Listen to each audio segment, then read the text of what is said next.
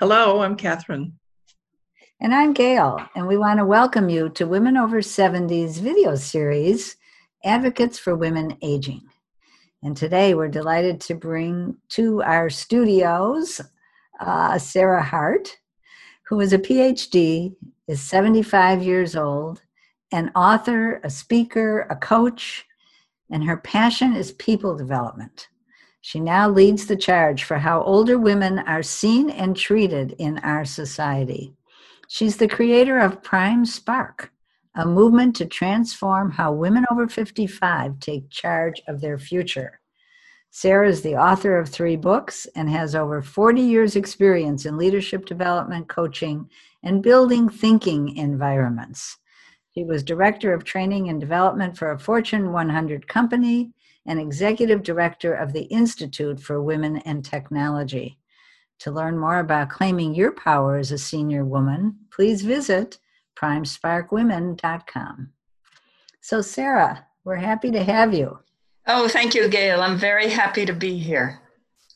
Good, good. And um, so it might be interesting to start talking about a little bit about your career, your original career, right. and then take us to how your thinking has evolved and how you got into this arena.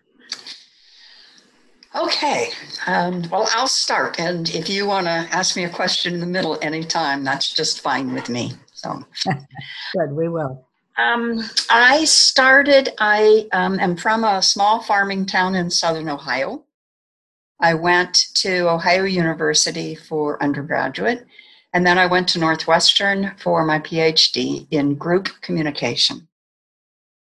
And from there, I went and taught for five years at Queens College in uh, this part of the City University of New York system.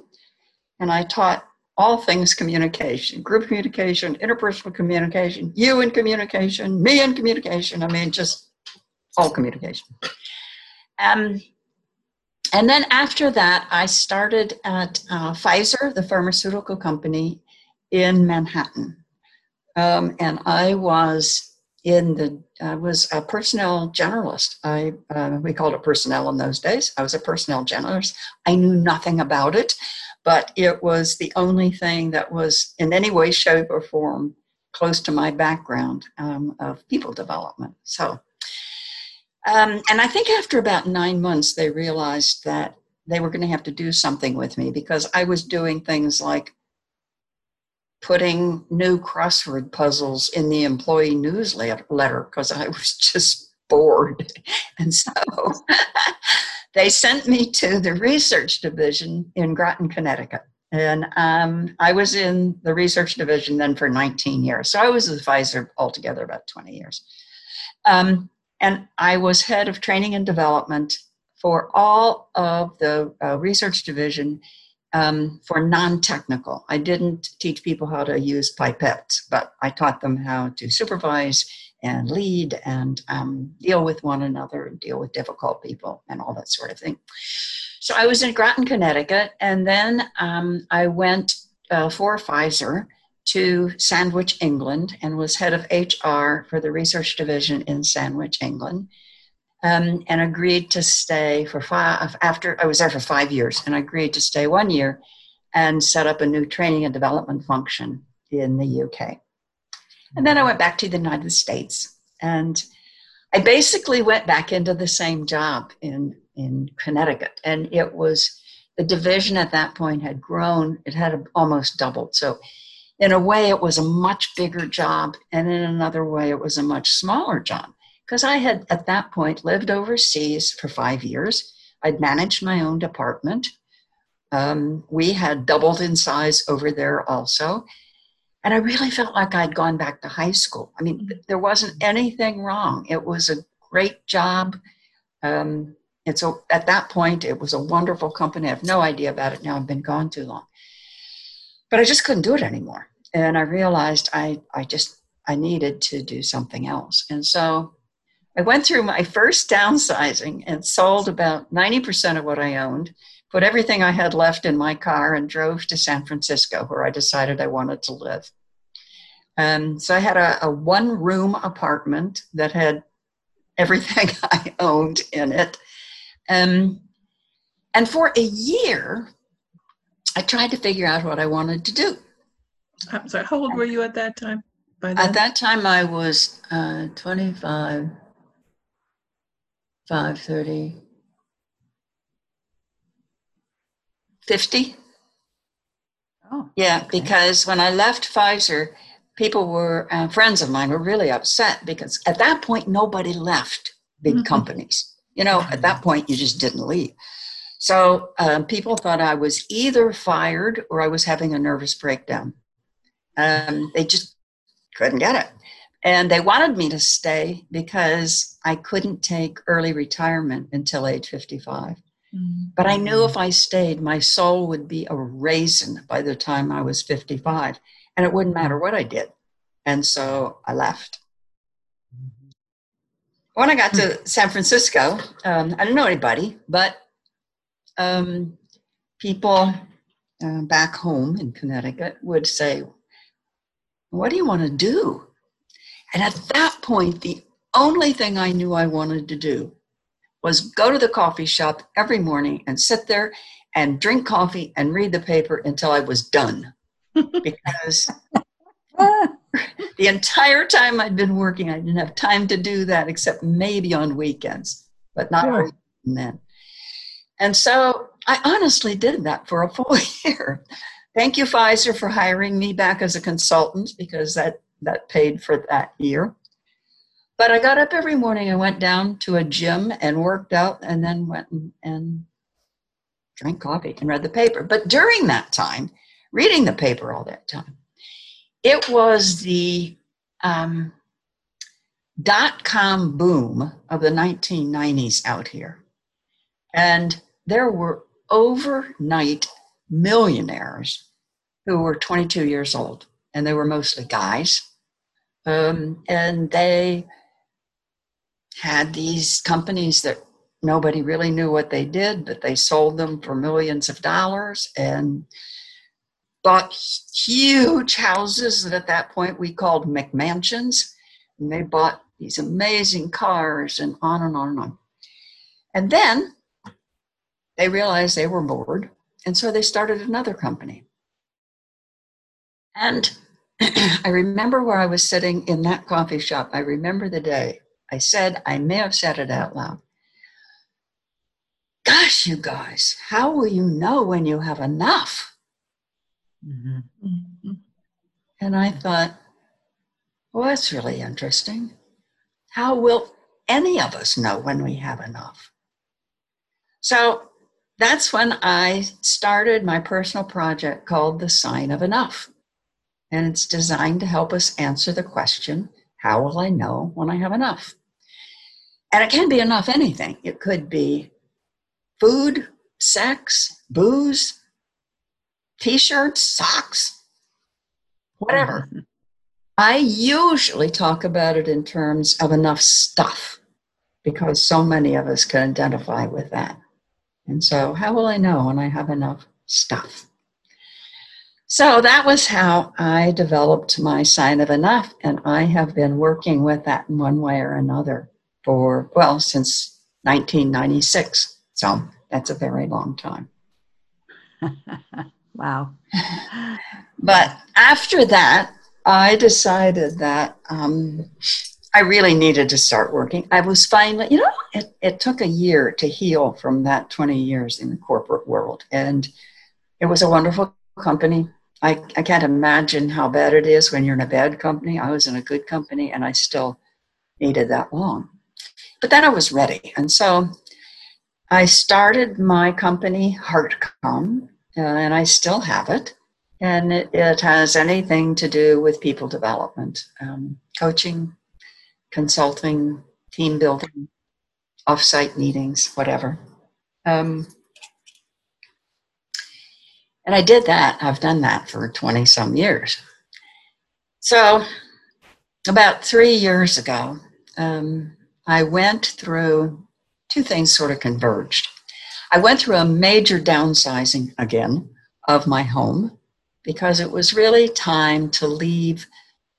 Uh, it was a very big house for one person and a cat. Um, and it was really time to stop using all my energy and my resources to take care of this big house. So I went through this very, very, very big downsizing and moved into a one bedroom apartment. But the downsizing this time was harder than the first time. I don't know why, but it was. And so I wrote about it. Every day almost, I would go to this favorite coffee shop and write. And that turned into my book, The Upside of Downsizing Getting to Enough. And what it is, is a description of the emotional side of downsizing your home, not the practical side of it. It's what it feels like to get rid of family pictures and kids' favorite toys and their graduation tassels and their trophies. And, Have you seen my house? Have you been to my house? you know, it's it's amazing. I mean, people have this stuff, and um, I don't know how many people I've talked to, and I say you got to get rid of this stuff. You got to start getting rid of this stuff. And said I can't get rid of this stuff. So you got to start getting rid of this stuff because it's getting harder and harder to get rid of stuff because people won't take our stuff. Um, there's no room for our stuff, and so you've got to start getting rid of it. And one of the really interesting two things I've found in, and I've done a lot of book readings and signings and talking to people. And um, one of the things I find consistently is that people ask their kids, what of all this stuff do you want? This is your stuff. These are your toys. This is all your memorabilia. What do you want? And they don't really want it, but they don't want you to get rid of it. And so we just have to be hard nosed and get rid of it and say, okay, you take what you want, the rest is going out Friday afternoon and do it. The second thing I found over and over again is that people are saving things for the kids.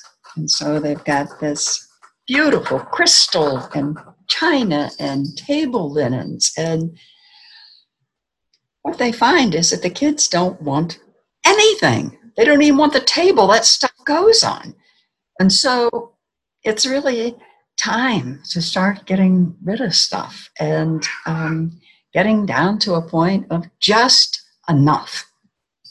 That's what I realized while I was writing the book, that it was the opportunity for me to get to enough. And um, so that's the name of the book, The Upside of Downsizing is getting to enough. And it feels really good. I'm in this one room apartment. I love it. I have plenty of space. The only two things I've missed since I moved with my huge downsizing was a an apple corer when it came time to make applesauce. And then I realized that I didn't have my apple tree anymore, so it didn't matter.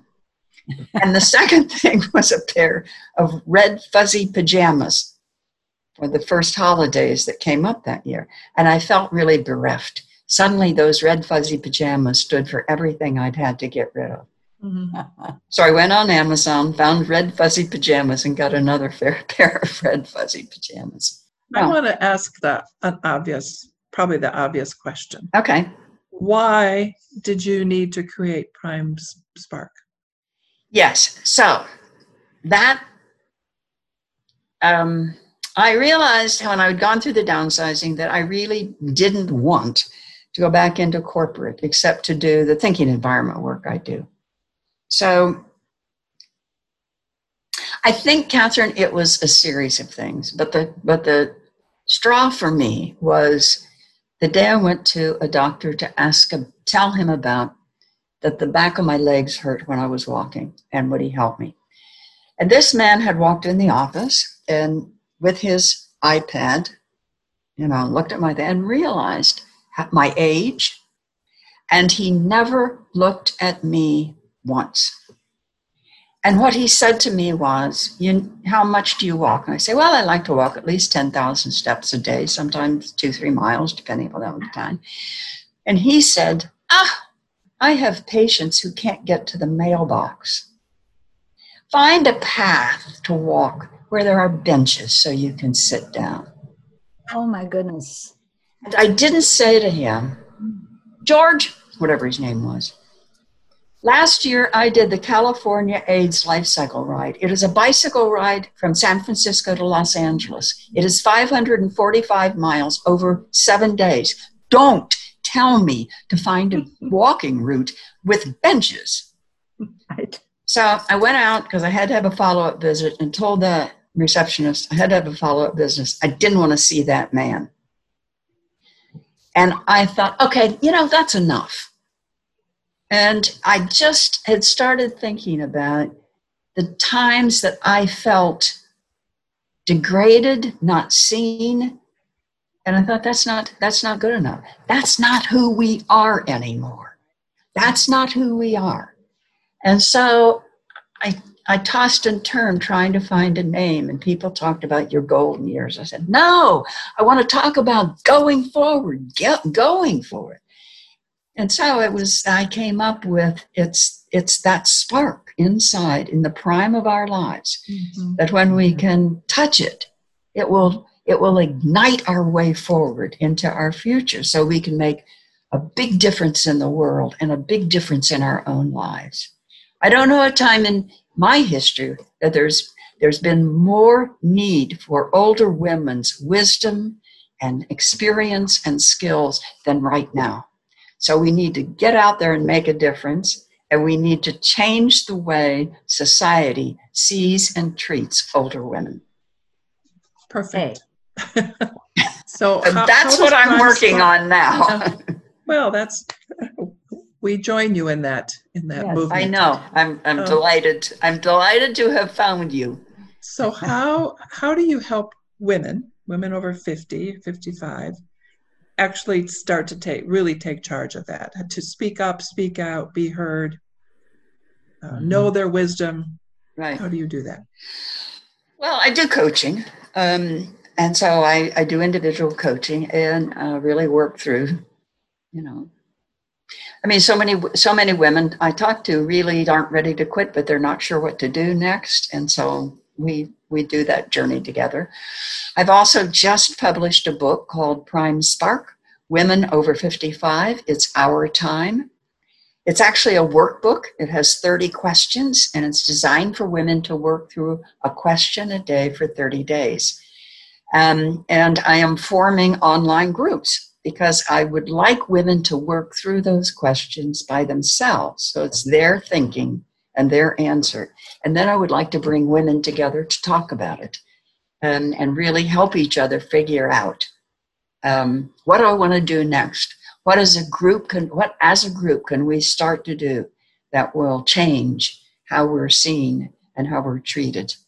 And so those those are the first two things that I'm doing. I'm doing coaching, um, and with this book, I'm forming groups of women to talk about it. So when you say that you want women to claim their power, as a senior woman to claim claim her power, what what is it that you're really thinking about? I'm thinking about her um, really going inside and understanding who she is. That ha- probably that not for all not for all women, but for a lot of women, got lost during the years of raising children, taking care of homes, taking care of everything, and um, I was just talking to a woman who lives near me yesterday, actually, and she had she was ta- we were talking about this, and she said, "I don't know who I am right now. Um, I I've I w- I've when I was working, I was a nurse, then I was a wife, then I was a mother, and I don't know who I am, and I'm not ready to stop, but I don't know what to do, and so I believe." that we can go back inside and rediscover who am I really for myself? What are my major gifts that I have that maybe I haven't used for a while, but maybe I have? Maybe I've taken care of a house forever and I'm really good at organizing um, and, and moving other people forward. And so I think I, I help people, women, I help women uh, get in touch with who am I really? What are my special skills? What of all that's going on right now am I most um, upset about, interested in? Where would I most like to make the difference? And what of the skills that I have that I may not be paying attention to can I apply to this situation, this issue, whatever it is? And it's not necessarily easy for all women to do this because of having lost who they were over the years and the messages that we get that are basically uh, by the time we're 55 or 60 telling us it's really time to start slowing down. Are you going to retire yet? Um, and we hear this. We don't have models. And our daughters and our granddaughters need models. And we need to be the models. Mm-hmm. the um, the questions that you ask in this workbook you referenced do you want to just share a couple of them with us? Um, yes, I need to stand up and go get a book, but I would be happy to do that. I'll stay, I'll stay there. We'll we'll, uh, okay. we'll, we'll, we'll we'll move around it in a, in a different way. Okay. Do you ever find that women are um, that they say, "Well, I've done all this and I've lived my life, and now I just want to be who I am and and um, and just take life easy and you know go to the coffee shop every day for a year. I get that. Um, yes gail i have a lot of trouble with that. And um, i'll be really honest with you. Because in my entire professional life i mean i've spent over 40 years trying to help people do what they want to do. Um, and whatever that is to be the best they can be. And if they need to stay in a job, even if they don't like it, to make the job as good as possible until they can find something else, but, but to help them do what they really want.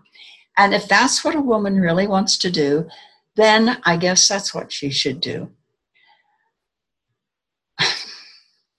I want to make sure, though, that there she knows that there's a choice that at the moment, I'm not sure we all know there's a choice because we don't see a choice. We haven't been shown a choice. And so I want to make sure that I can make visible to her the choice that there, that there potentially is. Now, to be even more harsh about it, and I don't say this in most situations to individual women, but this is what I think for women living, for a lot of us, not everybody, not all women, but a lot of women living in the West, we don't have a right not to use our resources to make a difference. We have, many of us, been well educated. We have lots of technology. We have amazing skills. And if we are still able to make a difference, then I think we need to. Um, I wouldn't fight anybody on it if that's, I mean, I have a really close friend, and when she, I talked to her about all this, she said, You know, Sarah, I think what I want to be right now is an ember. Mm. I don't want to be a spark, I want to be an ember. ember. And I thought that was really cute. Um, and if that's really what somebody wants, well, okay but I want to make sure they know there's a choice because they may not have seen it. Mm-hmm. You talk about thinking environments. Yes. And it seems that that's very applicable to what you're doing now. Yes, and that is that yeah, that is the way I coach. A thinking environment is designed to help us think really, really well and for ourselves.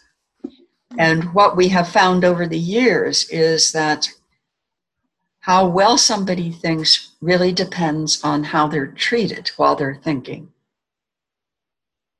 So it doesn't depend on the amount of education they have or the number of degrees or anything else. That may determine the information they have, but it doesn't determine how well they can think. And so if you want to help somebody think really, really well, then you need to treat them really, really well. And in a thinking environment, we have 10 components that define a thinking environment. And the first one is attention. And attention in a thinking environment means the entire time someone is thinking and speaking, I keep my eyes on their eyes. I never look anywhere else, and I never interrupt. I wait until they're done because what I'm paying attention to is what is she going to think next? And then what is she going to think after that? And so the thinking environment involves asking, what more do you think or feel or want to say about that? And you take somebody absolutely as far as they can go with their own thinking before they need anything from me other than what more do you think or feel or want to say? And at some point, they may hit a wall that they can't get around. And usually that is an assumption.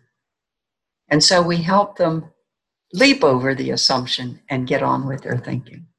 And it is, you're absolutely right, Gail. That work is designed to be used in Prime Spark work. Mm-hmm.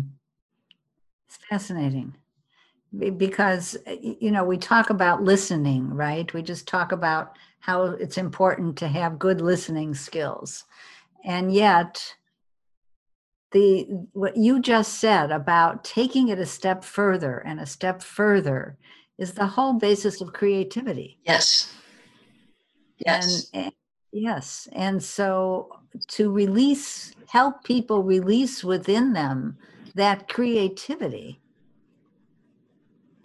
then they can move to see all the different options that are available and and what they can do. Right.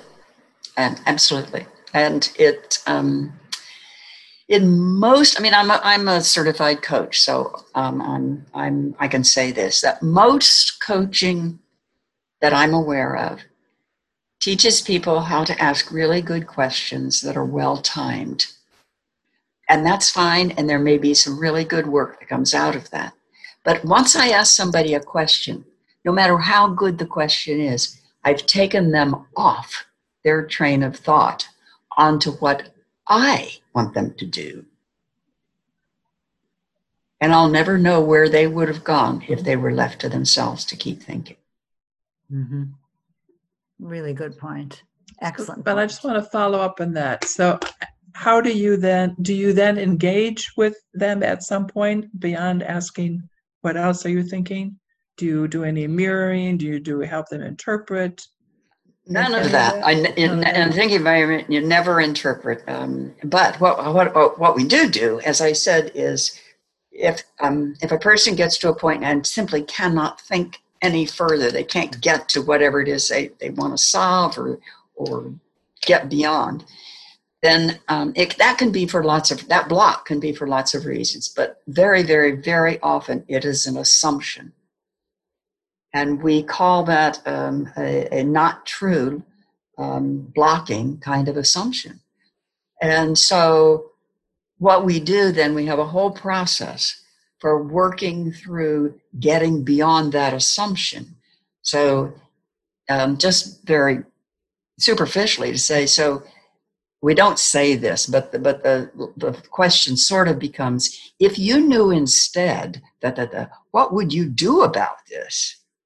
And they know, they know what they would do. They just needed to get beyond that that block. And so, yeah, I mean, I we never interpret, we never mirror, we never do any of that, but we do take people um, to a resolution of their thinking. Mm-hmm. Yeah. So you've been working with women for a good bit of time now, women 55 and over, and uh, Gail and I are often asked this question, so we'll ask you. Okay. are there sort of key things that stand out for you in terms of what you hear or what you've learned from all this time with women over 55? Yeah, I think, um, I think actually some of the main things I've learned they're they're not revolutionary, but they are so consistent that women have lost themselves. They don't know who they are. They are. Um, I don't, I just, I don't know how many women say to me, I just, I don't know who I am right now anymore. And I don't know what I want. I, I have, I'm I haven't paid any attention to what I want. Yeah, and so um, so that is so consistent, and um, and I think, as I've already said this, I think that part of that is, in addition to you know taking care of everybody forever, that we have no models. It's not true. We don't have no models, but we don't have very many models for what I could be doing instead. So it's it's hard to envision um, a life after children, a life after a career. Um, what now? And we don't we don't have models for that. I mean, that's just not what we were have been expected to do. Um, yeah. So I don't think in our age group we've never had models. No, I mean I right? see. Yeah, no, yeah, yes, absolutely. I see, um, and this is a little bit grandiose, and I apologize for that, but I see Prime Spark grandi- grandiosely. Yeah. um, I see it as the third women's movement of the 1900s and the tw- and 19 mm-hmm. and 2020s. That the first one was to get the vote, uh, and that vote was actually gotten for white women. It was not gotten for for women of color. But so we have to be careful about that. So the the, the movement to get the women to vote. The second one was in the 60s and 70s when we redefined um, who we are in the family, who we are in the workplace, who we are in society. I mean, I have vivid memories of walking down Fifth Avenue, in New York, swinging my bra. Um, and that was that movement. And now we're at this point, and we've come to a new point that, um, and this is not okay again. It is not okay the way that we're we're we're seen, we're treated.